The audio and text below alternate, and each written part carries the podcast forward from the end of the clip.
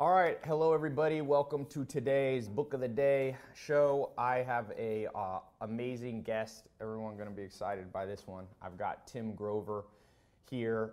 Uh, if you've been following my stuff recently, I've been talking a lot about uh, Tim and his book Relentless. He's written multiple books. His he has multiple claim to fames too, but uh, I don't think you could get any better one than on the back of his book, Michael Jordan the greatest basketball player of all time, says, I consider Tim Grover to be second to none in his knowledge of sports training, and he was an invaluable part of my training program. Now, if any of you know anything about Michael Jordan, Michael Jordan is not a big complimenter. So if you get a compliment from Michael Jordan, it's straight up legit. And then you got Kobe Bryant on the front front of the book saying Tim Grover knows more about the mental side of sports, knows more than anyone. So Tim, thanks for being here. Oh, thanks for having me. It's an honor. Well, the honor's all mine. And uh, since 1989, uh, he's been the CEO of his company, uh, Attack Athletics, and he's trained over 300 pro athletes. So, in this book, I like to just jump right into the best part, eat the dessert first, so to speak. Quick question here. Top three. This is this is this is just for fun. Top three pro basketball players of all time, in your opinion? Obviously, this is open for who, who do you, who's the greatest of all time? Oh, Michael Jordan's the greatest of all time. No, is anyone even close? No. so yeah, this is what I always tell. This is this, this is what I this is why I always tell uh, tell people. Okay, he's six for six. Right. In championship series and never needed a game seven. Yeah. Okay. Always elevated his game when needed and walked away from the game for a year and a half, two years, came back and still showed you that he was the best at what he did. Who's number two? How many individuals how many individuals you know can walk away for something for that long period of time and no. come back and and return return at the top? Yeah, he is not, not nobody. Not, nobody. Uh, nobody's like Jordan. That. But is there? Who's the next closest? If you had to name somebody, who's number two? Well, see, I also, you know what? When you, we talk about, you, you're talking about basketball players. I, basketball. I only. I also look to see what they've done after after basketball, but they're still involved in the sport. My number, my number two guy would probably be Larry Bird. Okay, Larry Bird. Okay, why okay, Larry Bird? Larry Bird. Larry Bird won multiple championships. Okay, um, has been extremely successful as a coach, extremely successful as a as a general as a general manager. Okay, his personality and Michael's personalities were a lot alike. Yeah. You know, we talk again about this in the book, and this is one of my favorite things. Both of them, everyone, Michael called Larry the biggest trash talker out there, and Larry called Michael the biggest trash talker out there. But the one thing that, but, but one thing they both did is when they talked trash, they talked trash not to elevate the other individual's game they talk trash to elevate their own game. Because right. if they said they're going to do something to you, now it's like, okay, now I have to go out. I've, I've, I've put more pressure on myself. And remember, pressure is a privilege. Not every individual in life gets to be put into a pressure situation. Most people run from it. If you get that opportunity, and this is a lesson for everybody out there, if you're chosen to be put in a pressure situation, it's one of the biggest compliments anybody can ever give you. Hmm. Don't let that don't let that person down because you may never get a chance to be put in that situation again if you're not successful the fir- the first time. So who's the number three? Um, we have a number three. Number number three. Um, well, you know, I'm kind of going with the same. Uh, it, you know, I'm going with my gener my generation individuals. I mean, you know, obviously, you know what you know what Wilt Chamberlain did and, and rebounding and uh, scoring, uh, uh, rebounds and scoring and all these different things, but he only got he only got to, he only got the team to the promised land one, one I think one time. Yeah. The the other individual I would have to say, you know, when you talk about when you talk about team sports, you have to have individuals that not only they're successful individually, but they brought success to their to their team. Uh, and, uh, so I would probably my third one would probably be Magic Johnson. Yeah. You know, again, Earvin Johnson, uh, multiple championships with the Lakers, MVP. Uh, uh, obviously went through uh, one of the most well-known health issues, and has now taken his entrepreneurial skills where, you know, he he, he you know, he's a, he owns the uh, the uh, WNBA. I think is it the LA Sparks? Excuse me if I got that wrong. And He's the owner of the Dodgers. Uh, he's got multiple uh, uh, ventures going uh, off, uh, you know, outside of that, outside of basketball. But all, you know, all that stems from the from the success that he had on on the court. You know, now again, nowadays you have individuals they're so worried about building their brand. Okay, you you don't have a brand to build.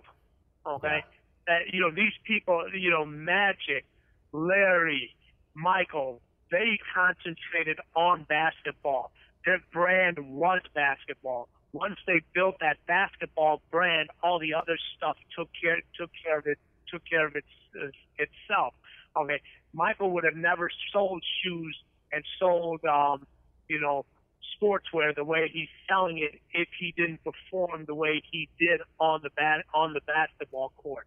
Larry Bird would have never been asked to coach a basketball team if individuals uh, didn't know that how he could raise the uh, talent level physically and mentally of the people around him. Now, and how he how he can identify how he can identify talent. You know, Magic. The people in, in different sports want him in their in their sporting venues because he showed that he could elevate teams, uh, take them to the championship level over and over again. So those are different traits that were all shown in basketball that allowed them to build their brand outside of basketball. You need to take care of number one priority first before you can worry about quote unquote building a brand. You know, the concept that you talk about is that there's different levels that people have, uh, whether it's pro athletes or you see this in business people and people. Can you just kind of give your quick synopsis of what these three levels are and what somebody like Michael Jordan or Kobe Bryant was? Well, you know, we everyone tries to figure out how to put uh, people in different categories. You know, everyone always thinks that they're always on the top or they're they're in the uh, they're in the elite group, but there's a lot of other people that are below them that function in different ways that try to make things try to make things happen. So what we did was we uh, broke it up into three C's I like to call them, which is a cooler, a closer, and a cleaner. And no matter where you are, whether you're in sports, work, whatever you do, there's these three different individuals that are in a company that make things run the way they're supposed to run. Right? A cooler is an individual who you give an assignment or a job to do, and they're going to deliver the end result that you ask for. They're not going to give you anything exceptional. They're not going to give you anything extraordinary. You tell them to do something, they're going to deliver you exactly what you tell them what you tell them to do. You know what their limitations are. You know what they're capable of doing. You know what they're not capable of doing. The next level is what we have is closers. Closers are individuals who can get you that end result as long as there's not that many variables thrown at them. So you give them a job to do. You don't have to give them a whole lot of instruction. And as long as they have a plan to follow and not too many variables are thrown at them, they're going to be able to deliver you that end result that you desired, whether it's finishing a project, closing a deal, or so forth. But to me, that was when I was training Michael and working with him. I said there's always another level above a closer. Everyone else kept calling him a closer. And I was like, no, he's more than a closer because no matter what was thrown at him, what variable, what roadblock, he always delivered that end result. So to me, I had to come up with a term for that, and I came up with a term as a cleaner.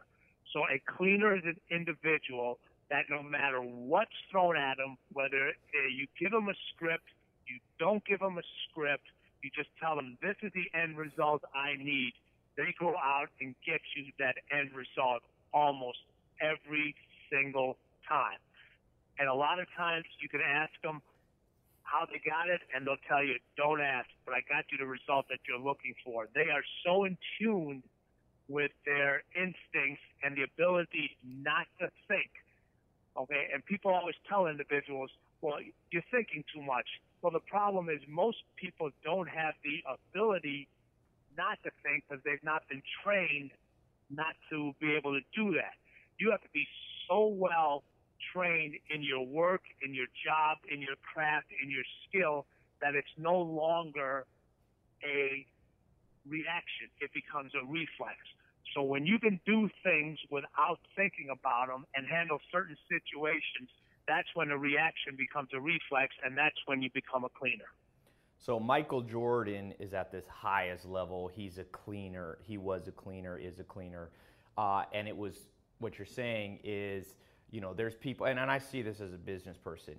You hire somebody new. You've got somebody who always does a decent job. They do their job. They come in at nine. They leave at 6:01 at the end of the day. Then you have, you know, and they never make a lot of money working for you. They make a decent wage and they go about their lives without, you know, they don't have a ton of passion. Then you're and, and exactly, and, and they're very happy with that. You know, they, there's not for those people. There's nothing. There's nothing wrong with that. Okay, they don't want to deal with the added stress. They they they're very they're very comfortable being comfortable. Yeah, and then that next level, you say LeBron James uh, at least at some point in his career, was more of a closer. Meaning, but but it's interesting. I was I was uh, I recommend people buy the book, but also your the, your book is available. I was listening to it today as an audio book. I bought it on iTunes and listened in Audible. And you were talking about how, in some ways, being a closer is a not a compliment because what you're saying to somebody without meaning to insult them is you only perform uh, when it's needed at the very end. And what Michael Jordan did is he lived high level performance at the first minute of the game, you know, right after halftime and at the end of the fourth quarter. And that's the ultimate is to live in that zone. Now, question, because this is an interesting book. Your book is um, what I liked about it. It's not full of cliches. So if you're going out and buying this book, uh, you will notice uh, that it's a little controversial, which I like. I'm, I'm, I'm a controversial guy for whatever reason. Uh, and you say that all cleaners, the people at the highest level, have a dark side, and you encourage them to embrace the dark side as long as it's you know legal and ethical and stuff like that. But you said you've never met a high level person, cleaner, that doesn't have a dark side. Can you talk about this dark side? Everybody has, everybody I know, every person that's successful, who's ultra competitive, or even an individual who's not that successful, they have to deal with what I call the dark side. You know, everyone knows a story about Dr. Jekyll and Mr. Hyde. Okay, you know, Dr. Jekyll lived in uh, lived in the light.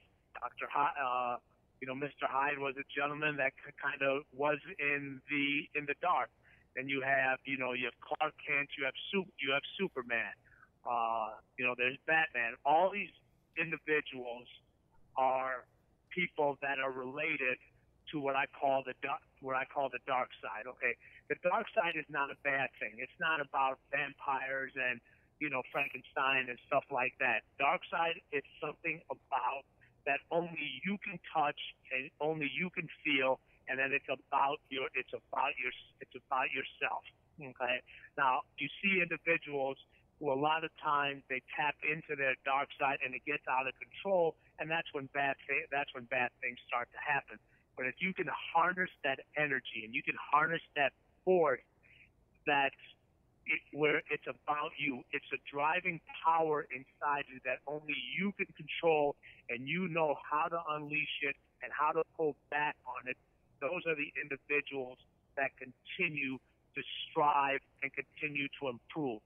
It's what it's what takes you to the next level and beyond and continue. It's what makes you never satisfied with that end result, always craving more. It's that black hole inside of you that can never be filled no matter what you've accomplished. You could you could you could do a job so well, okay, but in the back of your mind you're always thinking, Man, I could have I could have done it better. Or as soon as that job is done, you're already thinking about what's what's next. That it's that ultimate desire and craving that you have that cannot be satisfied. Yeah, you talk about, you know, that for different people it's different things. You see these scandals. Tiger Woods, it was, you know, multiple women that he was dating while he was married. It, Michael Jordan had his fair share of, you know, allegations about gambling. And, and you said, uh, Charles Barkley, who's one of the people that you trained, uh, you have that great story. I, I love it's a funny part of your book, uh, good funny, where you say, "I don't know that I liked Tiger Woods publicly apologizing. He, it was between him and his wife. He could have apologized to his wife and left it at that. And you, and you talk about when Charles Barkley went to court because he threw a man through a plate glass window uh, because the guy threw a drink on him he went to court and the judge found him innocent and the judge said is there anything you learned from this and Charles Barkley said, Yeah, I should have gone up, dragged him up to the third floor and thrown him out the third floor window and finished the job. And you were like, I like that. And that's, that's that dark side. And, you know, you, from a scientific standpoint, I, I say that uh, guys like Dr. David Buss, who's an evolutionary psychologist that I love his, his work, he says, if you look at the things that motivate people, I've kind of summarized them as the four M's. So the first M is, uh, you know, material things. There's people motivated by making a ton of money. Then there's people mating is the second one. So that's that sexual drive that, that people have. And the third one is uh, uh, this mastery slash status. Like people want to be known as the greatest in what they do. And that's intrinsic in, in most people. And then lastly, it's momentum. People get bored, and so they're always pushing for Stephen Schwarzman, who's one of the richest men in the world, and the founded, co-founder of Blackstone, the uh, large private equity company. He says somebody asked him what the purpose of his life, and he said, "Well, you know, I'm kind of like a bird that's going up against a glass window. Every time I hit the glass window, I get a little rush. So I got to keep doing new things." And he said, "Hopefully, I can do things that are good for society, but also give me that personal rush." And I think personally, and I want to get your opinion on this, that the way I look at my life. Uh, and I've really liked reading this is is that I live 50% of my life for uh, the world and the, the good of mankind, but 50%, I think it's okay to have selfish motivations, these four M's. What's your take on that? You know, that's, you, you, I couldn't have said it any better myself. You know, everyone's always talking about, you know, you need to do for others, you need to give back, you need to do this. Well, here's, here's my issue with that. If you can't take care of yourself and you can't uh, and you can't do for yourself, you don't have stuff to do for. Uh, you can't do stuff for others. All right. So you, you got to take. You got to be able to take care of yourself. Make some time for. Make some time for you. You got to be a little bit a little bit selfish. Okay, you got to be a li- you got to be a little bit greedy. You have to take it to the point where you're. It's not hurting individuals, but you got to be able to take care of yourself first if you want to be able to take care of others. If you spend all your time taking care of others, you're never going to be able to, to fully enjoy what you've been put on this earth for. And there's no reset here. You got one life. You can only live it once. You can't cut. You're not, as far as I know, you're not coming back to get a, to, uh, to try it again. All right. So you have to take care. Part of it has to be about self. It's about you. It's about what you enjoy, what you want, and if you can satisfy those things, then it gives you the ability to take what you have and what you've earned and what you desired. And if you decide gives you the ability to share that with under, uh, other individuals, whether you want it to be known publicly, privately. That becomes your your deci- your decision, and that's the key word in there. It becomes your decision what you want to do with that. Yeah, and you see, the, I mean, you see the dark side, it, and it's funny how humans are. You know, I'm not very religious, but one of my great, one of my the great lessons I've learned from um, uh, the the there's the story of Jesus Christ where he was he was brought out to a crowd and they were about to stone a woman and uh, they said to Jesus, all the religious leaders, he said, Why are you going to throw stones and kill this woman? And he said, Well, we caught her in adultery, and, and the, the Jewish law says a woman caught in adultery should be killed, stoned. What do you think we should do? That's what they asked Jesus. And Jesus said, Well, and I'm paraphrasing, I said, Well, I think the one person here who has no sin, you could replace the word dark side, in their life, you throw the stone first. And nobody could throw because we all have dark sides. You see people make allegations to Bill Gates. Okay, he was a hyper competitive person. Paul Allen, who is the, was the business and co-founder, uh, business partner and co-founder of Microsoft, said he's only met two people that are ultimate competitors in his life: Michael Jordan and Bill Gates. And so he has allegate Warren Buffett. You know, he had a little controversy with his wife. He had another. He had kind of two women that he dated, and he admits and and so the, my thing to people is if you're looking for saints to be mentors, even Mother Teresa has all these allegations. There was a book written by Christopher Hitchens about how she wasn't perfect. I'm like, is this a revelation? Mahatma Gandhi? Is this a Martin Luther King Jr.? Of course, what are you looking for? You're never going to find role models because, and I think your book gives us insight, because role models become role models because they have drive from this dark side. Now let's switch for a second some practical stuff. Not only are you an amazing mental coach, but you also understand the physical body. That's how you got in the door, I think, with Michael Jordan. For somebody watching this who's not a pro athlete, uh, you say some very interesting things that are applicable to everybody. But one of them is this kind of, I don't want to put words in your mouth, hatred of sugar. You put people on zero sugar diets where they're, you say they get almost heroin responses where they're like getting drawbacks. So we, tell, tell us about your take on sugar and how it affects not only pro athletes, but everyday people. Well, you know what? They, they've done a lot of studies out there how how the brain, when people are high on sugar, when they're uh, and high on other kind of chemical drugs, and the effect the effect is all almost the same.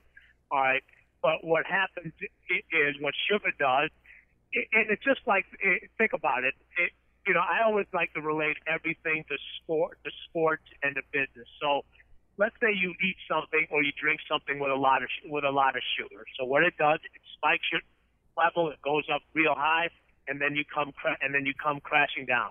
You, you, you eat more sugar, like this level up, it comes it comes crashing down. If you're a if you're a player on a team and you had to coach that individual, how would you feel about an individual who, for five minutes of the game, played extremely well. Then for the next five minutes, he was terrible. The other five minutes, he was great. He you you wouldn't know how to you wouldn't know how to deal with him. You'd be like, okay, I don't know when he's coming, what's going on.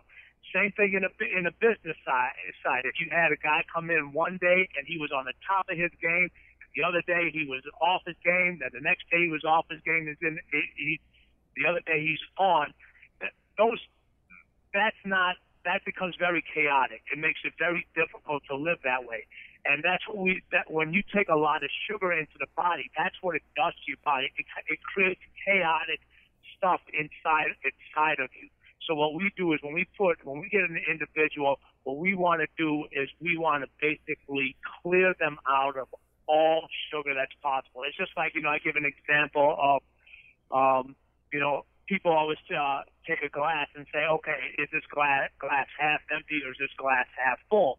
And my thing like is, listen, either there's something in the glass and if you like it, add more to it. If you don't like what's in the glass, pour it out and start over most of the individuals we get, we want them to pour it out. We start all over. So that's what we do. We take all the sugar out of their body. And there's a lot of things that people just don't people don't think about. I mean, there's there's sugar in, in uh, bread. There's sugar in pasta. There's sugar in pasta. There's a lot of sugar in fruit. There's sugar in alcohol.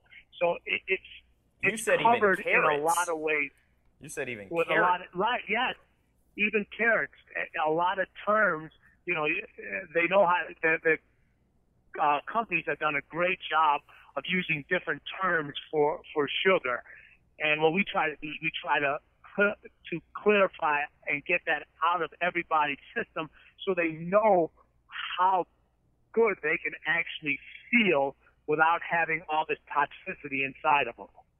So you take these pro athletes, you cut the sugar. What other? I know you have some secret, uh, a secret list that everybody wants. So we won't talk about that here uh, publicly.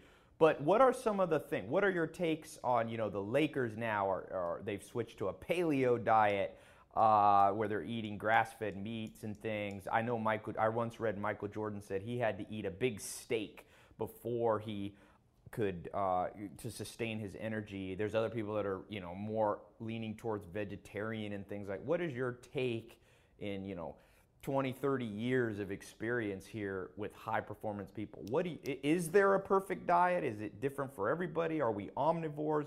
Do we? What's your what's your opinion? you just said it. You know, I could tell you've done so much reading on this part because you just said a key statement that a lot of people don't get. It's different for each individual. All right, there's no set formula for this. All right, so you have to make adju- you have to make adjustments accordingly. Some people work extremely uh, well on just plant-based uh, protein. Other people have other people it, it's not good. It's not good for them. You know, uh, you know, again, there are guidelines where you know you don't want to uh, eat excessive amounts of excessive amounts of red meat. Right, but you have to get you have to be able to get all your nutrients and your vitamins from a different different rainbow of stuff. So what I always try to tell people, a good general guideline is try to get all the different sources at least in once a week. So try to consume some kind of seafood uh, once a week. Try to consume some kind of protein once a week.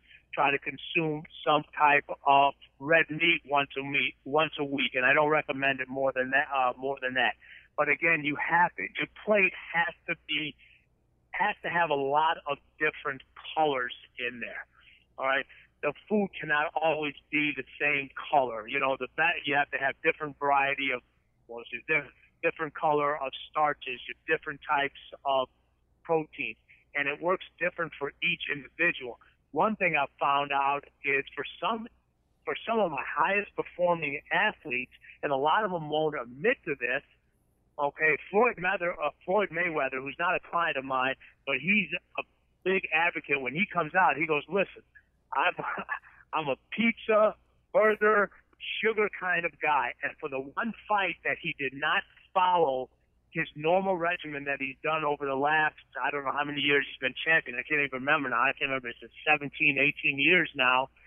Is that's the one fight he didn't feel up to his up to his normal, uh, you know, self. So again, it changes from person to person, and you got to try these different things to find out what works for yourself. Because what it does, everyone's always telling, everyone's searching for the answer. For at some point, you got to stop searching for the answer, and you got to start doing it and start applying these different methods and see what works for you. Awesome. Now let's talk about physical training. So you go, let's say, you know, you go back to, I think Jordan was drafted in 84, Barkley drafted in 84. It was a great year for professional basketball. He comes in, he breaks his foot after a year or two. Uh, and back then, if I was just watching an old basketball game, 1983, the Sixers versus the Lakers with Moses Malone, these guys were not that muscular because people believed weight training wasn't as important as as now you see guys. Uh, hit, Jordan went from I think 180, 190, put on I think that was working with you, went up to 215 pounds at one point of just nice lean muscle. How important for both men and women uh, is lifting weights, and how often do you think not just pro athletes, obviously, but somebody listening, what do you think is the minimum you need to hit the weights? You know, resistance training for both men and women is extremely, extremely important. It, it's what it, it what it's what allows you to have balance. And when I mean balance, I'm not talking about balance in your life. I'm talking about balance as you get older, be balance from being able to walk off of, walk on and off of a, a sidewalk. It's the strength that allows you to to stand up and sit down in a chair with just using your legs, not having to use your hands and your legs. It allows you to perform daily activities of taking stuff in and out of out of your car. You know, women have a tendency to stay. They they like to stay away from weight training because they always like, oh, I don't want to get too, I don't want to get too big. All right, trust me, you're you're not you're not going to get too big. There's men that there's men that have tried for years who have five times the testosterone that women have, and they can't they can't get big as they want to. So it's just it's when you start lifting, you feel that pump. So a lot of women have a tendency to get to get afraid from that. But you have to do some kind of resistance training. I would recommend it at least two times two times a week. Now, resistance training, resistance doesn't mean it has to be a dumbbell, a barbell. It could be your own body weight. It could be, you know, it could be rubber bands, but there has to be some mechanism to overload the muscle in order to keep in order to keep you healthy. And let's let, let's face it. All right, as much as people love to go work out and we talk about, you know, keeping your cholesterol down, keeping your blood pressure under control, um, you know, keeping your heart, heart beating at a nice at a nice comfortable pace. People love to look good, and if you want to look as good as you possibly can, part of your training regimen has to include some form of resistance training. Now, you're a, a big pioneer uh, of kind of this.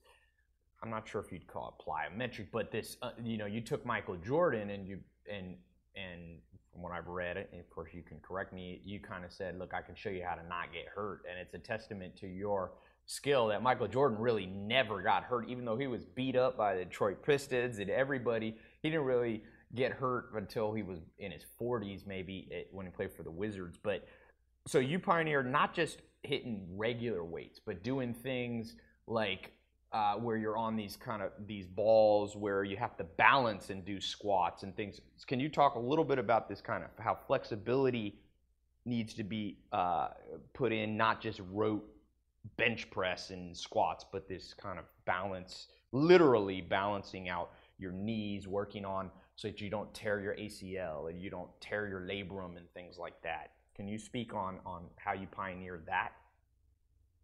Well, yeah, it was funny. You know, we see all these different methodologies coming out uh, these over these last ten years, where people are doing stuff on a balanced ball or a Bosu ball or uh, unstable, uh, unstable trampoline.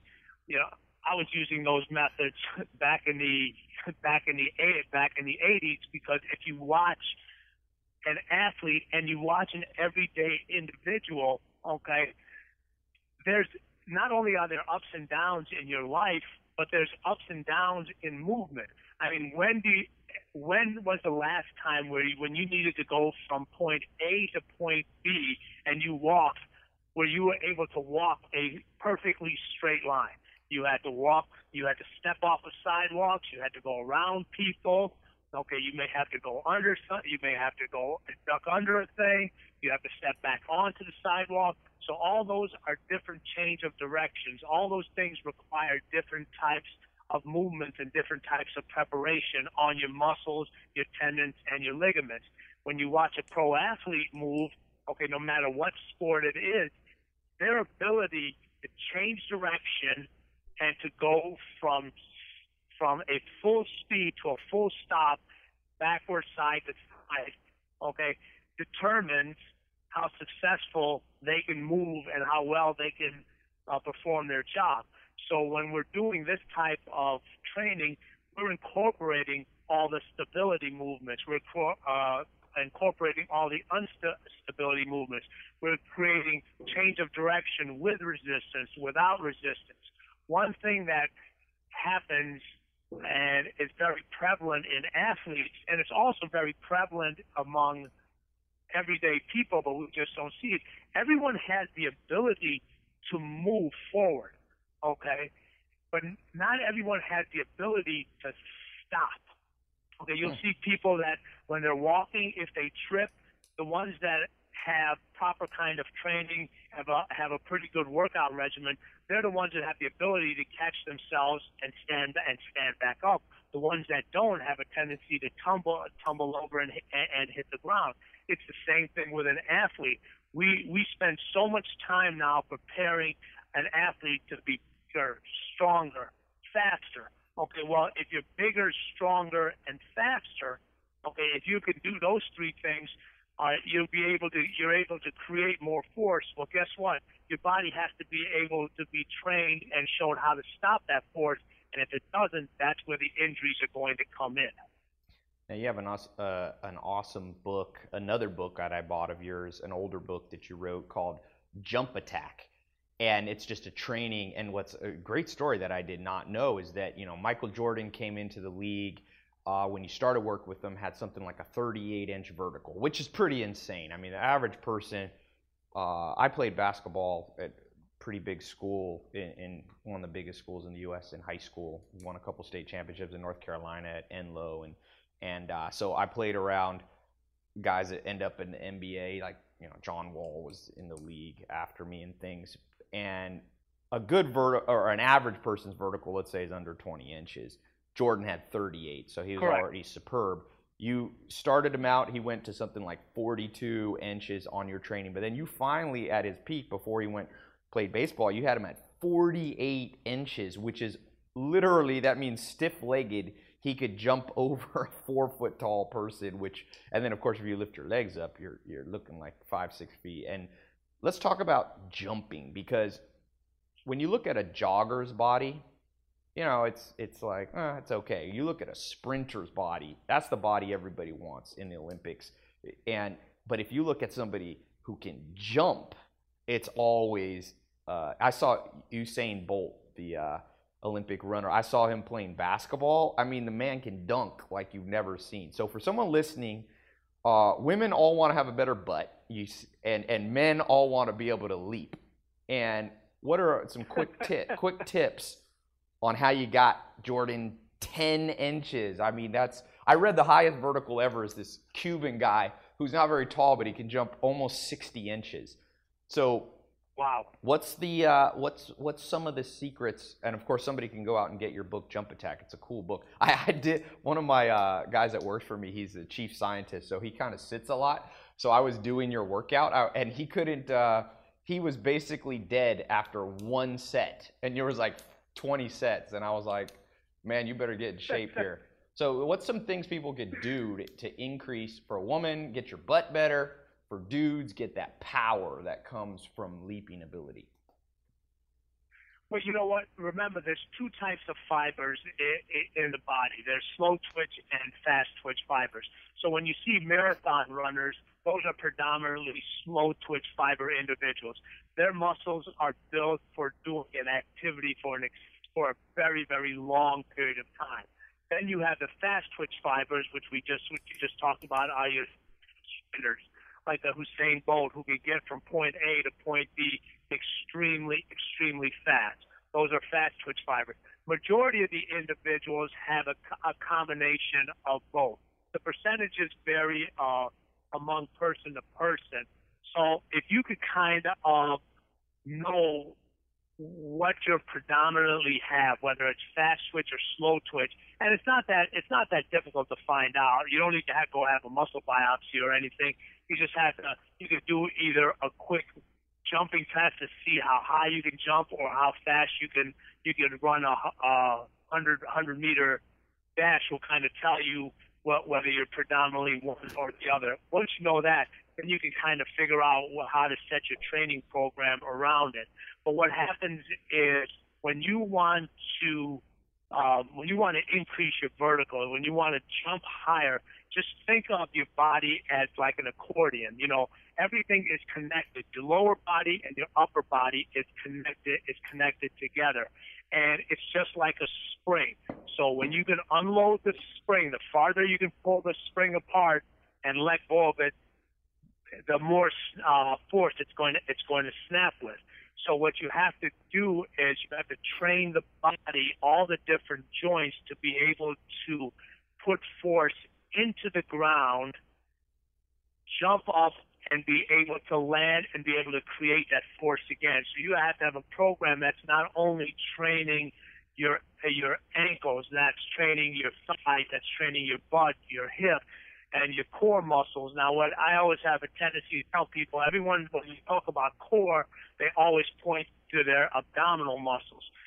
Technically, your core is all your muscles from below your chest to above your knees, front and back. That's what's classified as, that's what's classified as the core.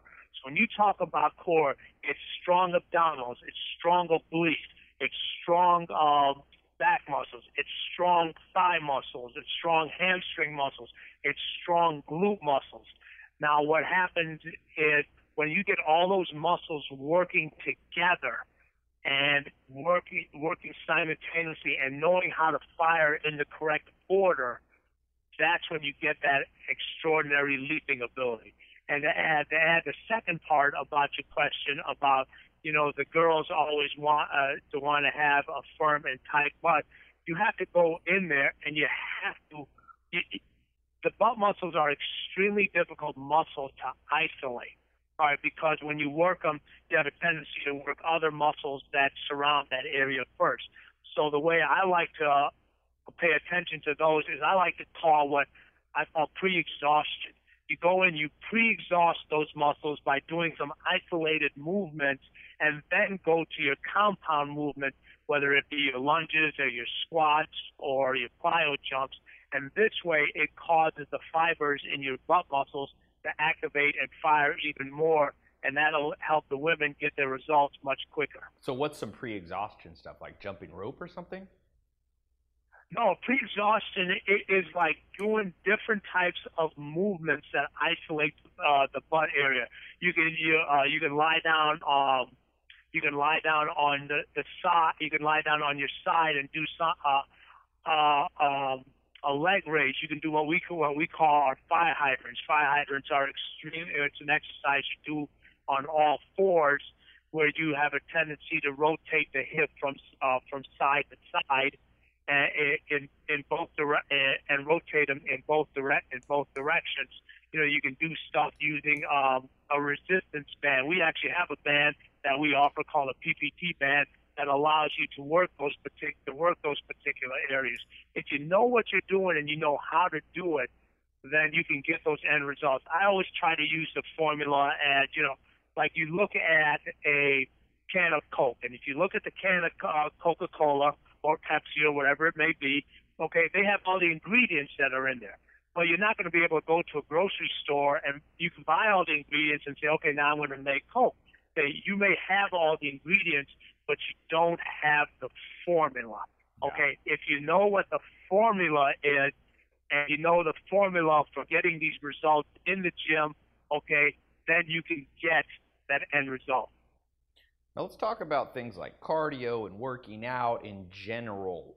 Now we all know that most people in America, 70% of people are either classed as fat or obese or morbidly obese. So excluding people that don't work out at all, at all a lot of my listeners are pretty, uh, you know, they're, they're in shape. Let's just go through a couple quick rough ratios. Uh, do you think somebody should, you mentioned two times minimum a week working out with weights, resistance. How much cardio should people be doing? Do you recommend? Not necessarily a pro athlete, because obviously they're doing three hours, six hours a day. Do you think it's? Do you just follow like what the government recommends, 20 minutes a day, or are you saying get out there, you know, jog, run, play basketball, do it an hour a day? What's kind of a quick rule of thumb for people listening? Well, you know, the quick rule for thumb for individuals is you got you got to you got to move. That's what people don't do. Is you got to move. If you don't, if people say you got to get cardiovascular or running is the best thing to do. Well, if you don't like running, you're not gonna you're not gonna run. If you want to go for a bike ride, you want to go for a uh, uh, you want to play a game of basketball, but you actually have to go out and make and, and make a conscious effort to do it, and it, and you got to exert yourself. You see so many people when they go to a gym, all right, they spend more time texting or trying to find the right music on their phone okay, then they're actually doing the doing the activity. You have all these monitors that you know people come in. They they measure your distance of how much you walk, how many calories you burn. Uh, listen, I'm a little bit uh, still old school. If you walk if you walk into a gym and you your clothes are dry, and after you get done working out, they're wet from a workout, not from you spilling water on them. Okay, you you you've done you've had a pretty you you've done pretty pretty uh, you've had a pretty successful day in the gym or wherever it may be. But here's the problem. Everyone again tries to follow guidelines. If you haven't worked out in six months, you're not going to go to the gym and say, I'm going to work out four days a week. If it takes you to get in there one day a week, and during that week, you only get in there for an hour, stay on that plan for two weeks. Then on the third week, add that second day and stay on that plan for another two, three weeks. Then on that on that uh, fifth, sixth week, try to add another third day. Okay, and if that's too much, then you need to cut back and continue on the two two day a week program. But those two days have to be extremely intense.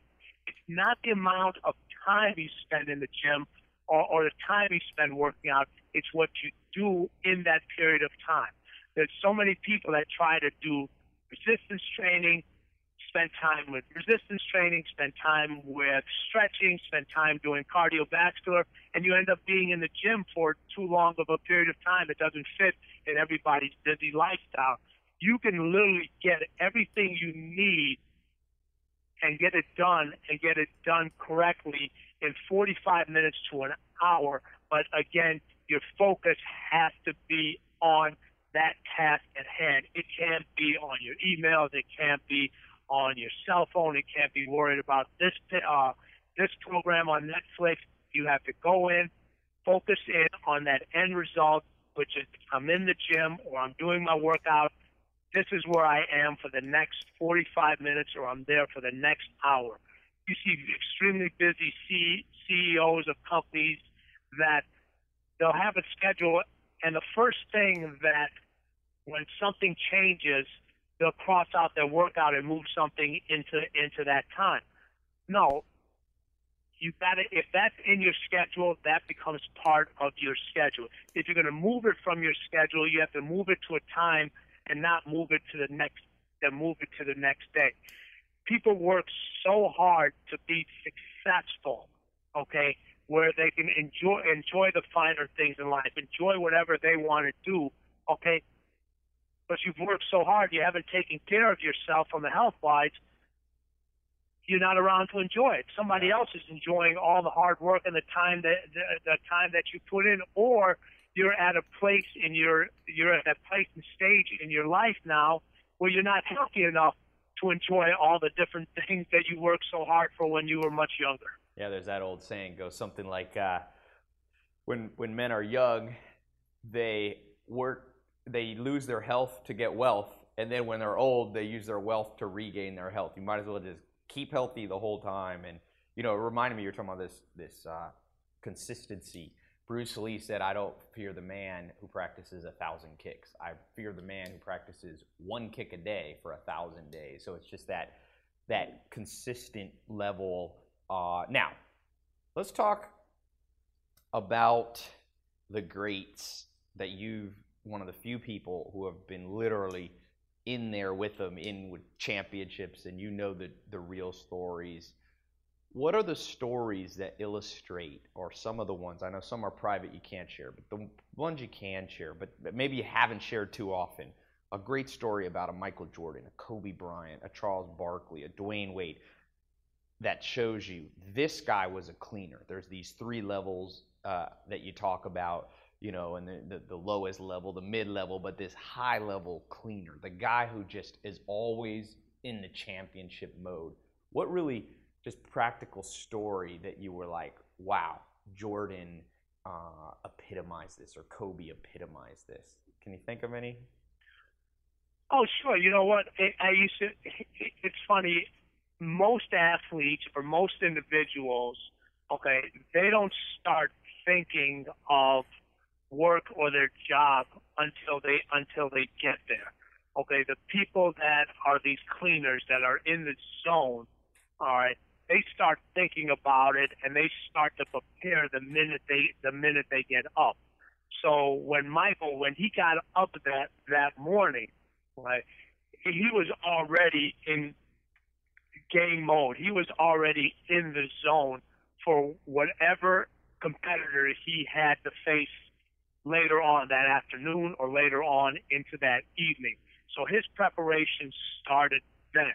It may be not his physical preparation, it was the mental prepar it was the mental preparation, blocking all the other distractions out, blocking all the other distractions out.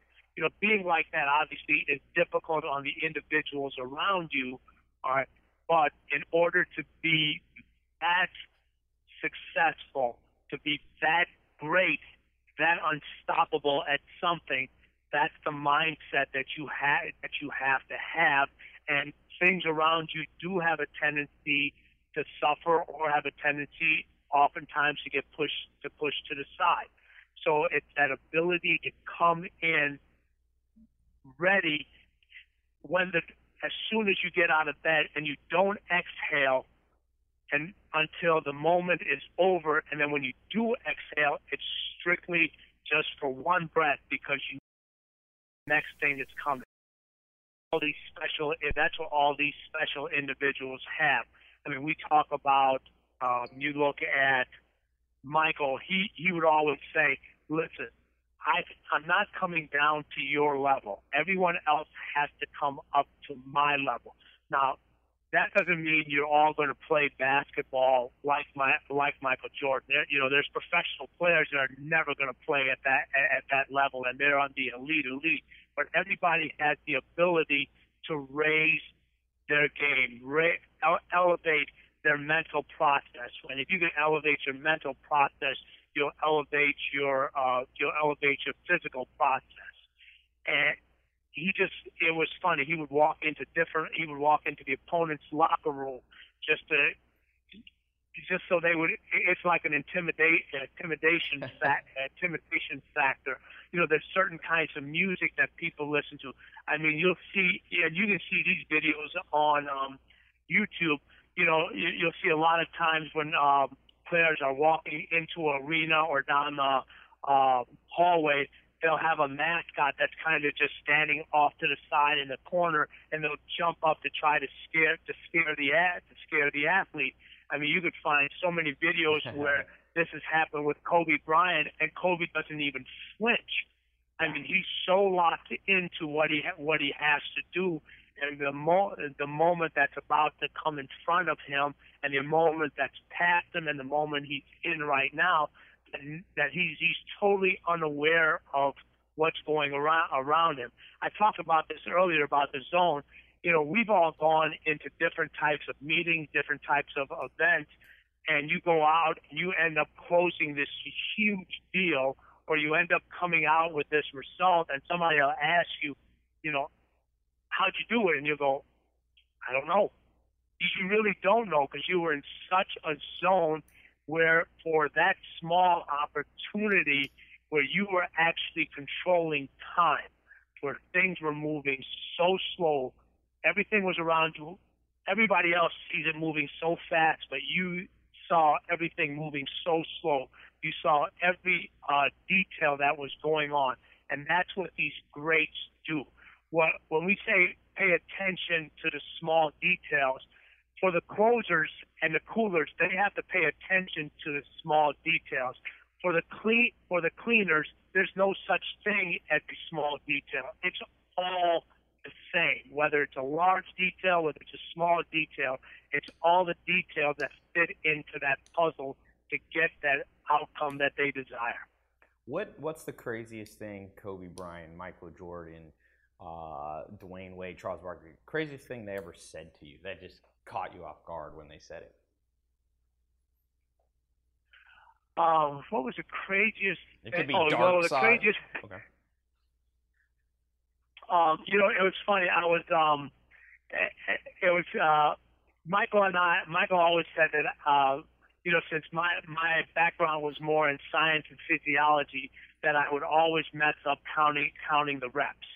You know, I, I he, he would, he would be, he would be at six and I would be at three, and I always used to tell him, I said, well, whoever got the lowest number on the reps, they're the ones that's got the that's got the right it's got the right count. And, and I told Michael, I said, Michael, you know what? I said, you know, let's try this. I said, let's go, let's count one, two, three. He goes, no, I don't count one, two, three. I said, you don't count one, two, three. He goes, no, I count one million, two million, three million, four million. He goes, he goes, that that that's how I count uh, after that, I really could I couldn't I couldn't say I couldn't say anything after that. With uh-huh. with Kobe, Kobe really didn't say a whole lot when he was work when he was when he was working out. He wanted to know he wanted to know what the detail plan was for that particular day. He wanted to know what each movement was for and why and why we were why we were why we were doing that that particular particular movement and he when it was done, it, it was pretty it was pretty much done.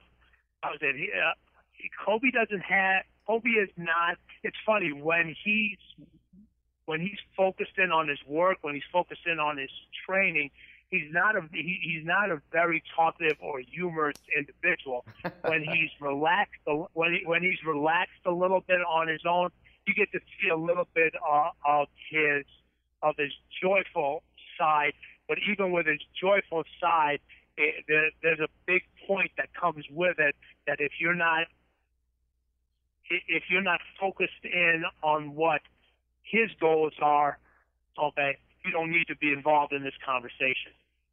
What's the darkest thing you ever saw that you can, you know, without betraying their confidence, things that, that, that just struck you at, wow, Jordan has a dark side, Kobe has a dark side, Barkley has but, one.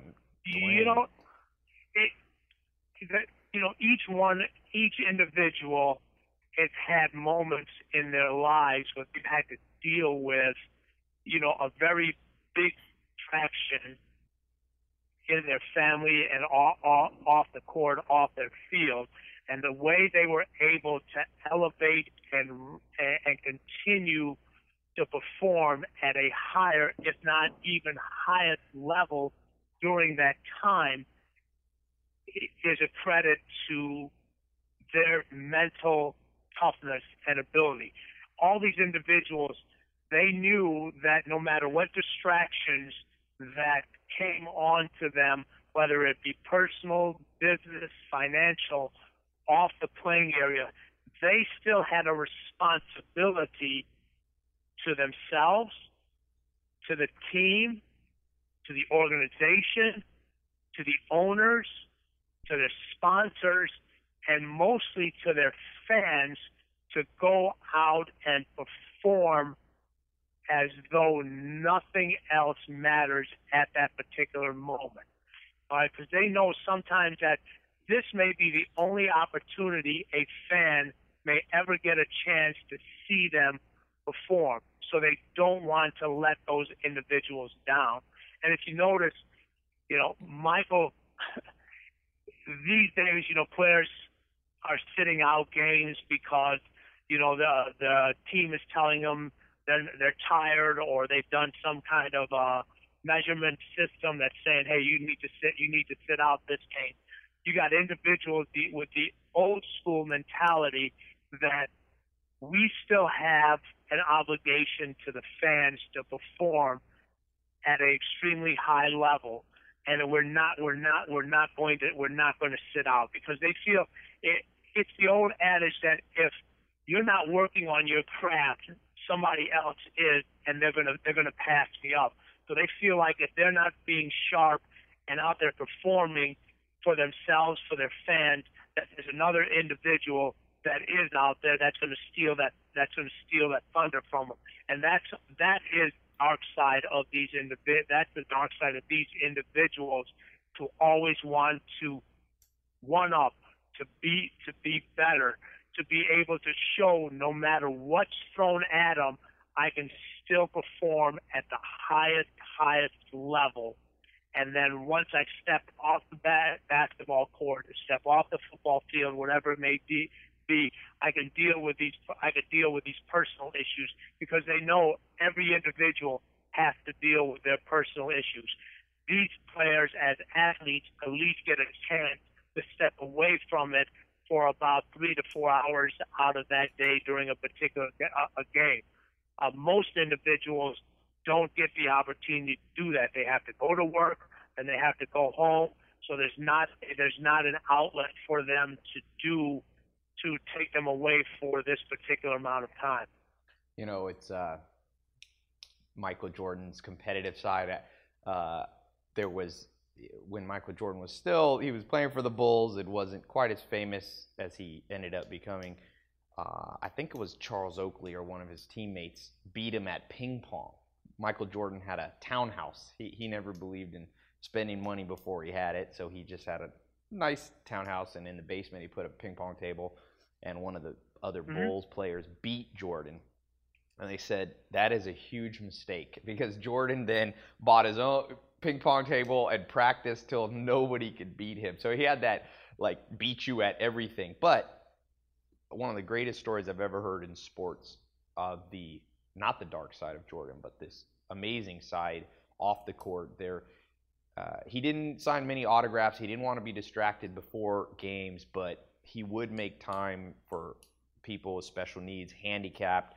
And they said one of the Bulls said that a kid came in before the game and uh, the kid's father had was an abusive drunk and had set his own kid on fire. So this kid basically his face had almost like melted off.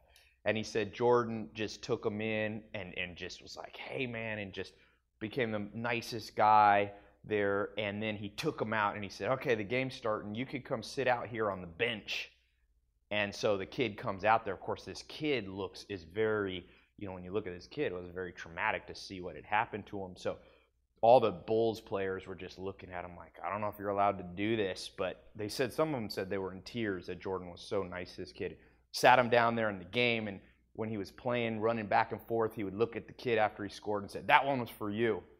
And after a little bit, one of the refs came and said, "You cannot have a kid like this on the bench. It's distracting." And Jordan looked at the ref he said, If you do anything to that kid, I will get you thrown out of the league and I will walk off this court right now. And everybody shut up. And so, Jordan, for all these dark sides that people have, Bill Gates, you know, competitive, did all kinds of stuff, maybe antitrust, I mean, controversial, but but look at the man who's changing the world, getting rid of malaria. So I tell people, don't be too quick to judge until you can show me in your life the amazing things that you're doing. So let, us switch here for a second. Let's talk. You are somebody. Let me let me just oh. add one point. Yeah, let yeah. me just Go add ahead. one point to that. Before every game, preseason, in-season, playoff, throughout his whole career, basketball and in baseball, Michael saw home or away saw a special needs individual either before or after the game.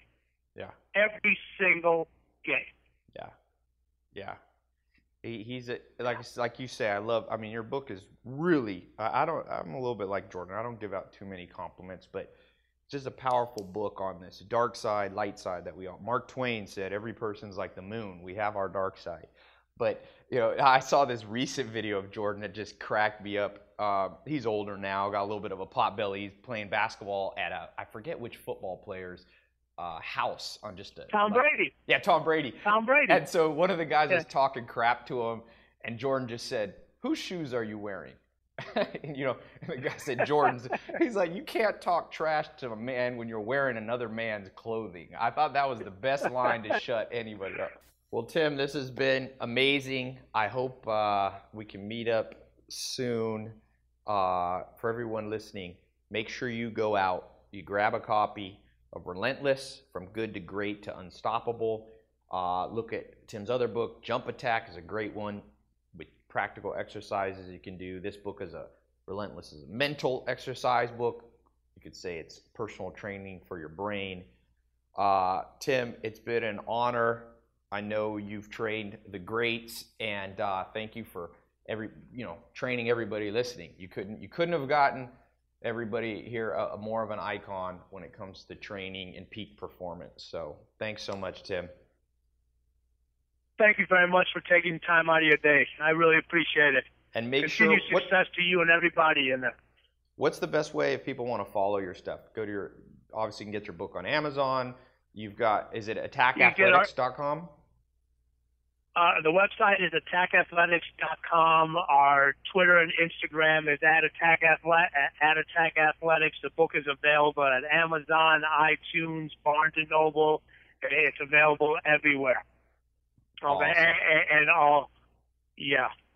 Well, so and, and you know, pick up the pick up the book. It'll definitely give you a different perspective of how you're thinking and what you're feeling, and you know, it, it, it's a lot of the things that we talk about. It, it, it's already it, it's already inside of you. The person that's holding you back usually is yourself. You, you're the person that builds that wall, so you're the only person that can come through it. Awesome. Thanks so much, Tim. Take care.